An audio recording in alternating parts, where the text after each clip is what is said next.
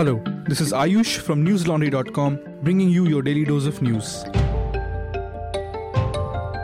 Today is March 11th, and four time Member of Parliament and former Union Minister Jyotiraditya Scindia joined the BJP in presence of party chief JP Nadda. Scindia severed his ties with the Indian National Congress yesterday. And lashing out at the Congress today, he said that the party is not the same as it used to be and is far removed from reality. At a BJP press conference, Scindia thanked JP Nadda, Prime Minister Modi, and Home Minister Amit Shah for giving him a place in the party.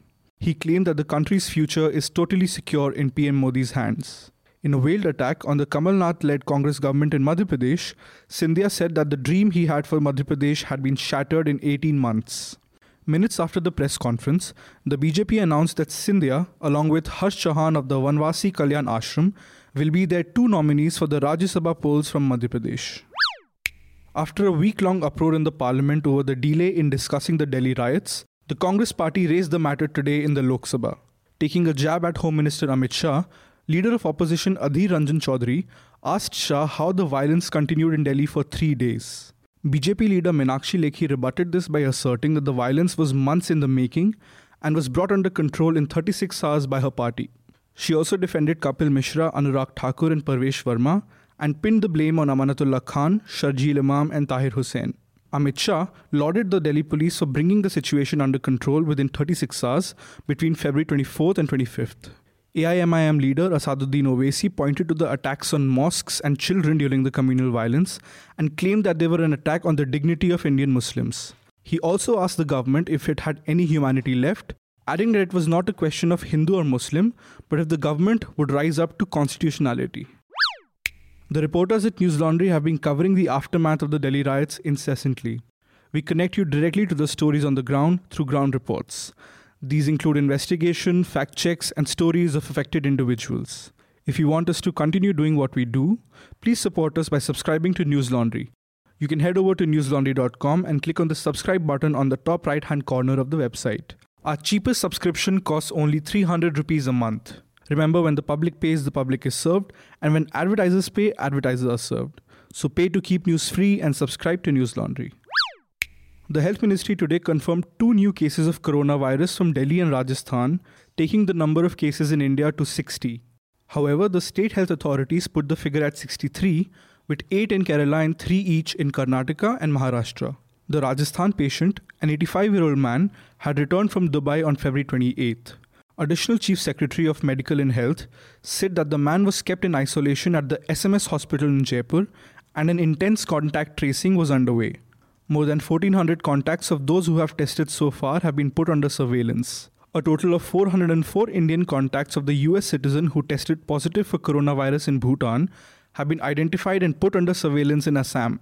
As alarming clusters of novel coronavirus swell worldwide, China reported an uptick in new confirmed cases of infections. This reversed four straight days of fewer new cases, driven by infected individuals arriving from abroad. India today ramped up travel restrictions and closed the border with neighboring Myanmar to counter the coronavirus outbreak as countries across South Asia reported a rise in cases. The virus has hit Europe and the United States far harder than China's most immediate neighbors in South Asia, where no one has died yet. But as the number of cases in the region topped 80, many fear that the overstretched medical systems may not be able to handle the type of intensive care required. According to a health ministry statement last night, India also suspended issuing visas to citizens of France, Spain, and Germany until further notice. Such restrictions are already in place for citizens of China, Italy, Iran, Japan, and South Korea, the five countries worst hit by the outbreak of the virus. Although India has closed its border with Myanmar, no cases have been reported yet from the country. The Supreme Court tomorrow will hear a petition filed by the Uttar Pradesh government against the Allahabad High Court decision ordering removal of hoardings containing photos and other personal details of anti CAA protesters. The UP government last week had put up several hoardings across Lucknow, identifying those accused of violence during the protests. The hoardings carried names, photographs, and residential addresses of the accused, leading to concerns over their safety. The accused were also asked to pay for the damage to public and private property within a stipulated time or have their property seized by the district administration. On Monday, the High Court had ordered to remove these hoardings. The court said that the state's action violates Article 21 of the Constitution and is an infringement of privacy. The court also took a strong view of the state government's argument that the matter should not have been taken up suo motu by a way of public interest litigation.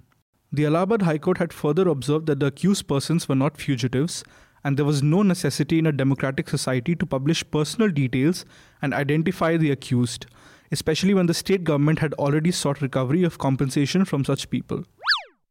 A special court in Mumbai today extended Yes Bank founder Rana Kapoor's custody with the ED till March 16th. Kapoor has been held by the probe agency on the charges of money laundering. The Enforcement Directorate told the special court that Kapoor had sanctioned loans worth 30,000 crore rupees, out of which loans to the tune of 20,000 crore rupees have turned into non performing assets. The agency is now looking into the accounts which have turned into non performing assets. Kapoor is the former MD and CEO of Yes Bank, and he was arrested by the ED in Mumbai on March 8th under provisions of the Prevention of Money Laundering Act, or the PMLA, as he was allegedly not cooperating in the probe.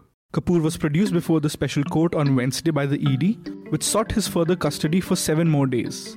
The court later extended Kapoor's custody till March 16th. That's all the news we have for you today. Have a good day or a good night, depending on where you're listening from. See you tomorrow.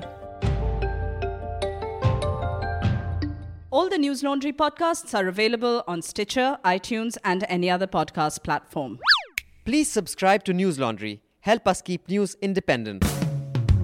Catch all our podcasts on news, pop culture, current affairs, and sport, visit newslaundry.com. Follow us on Facebook, Twitter, and Instagram, and subscribe to our YouTube channel.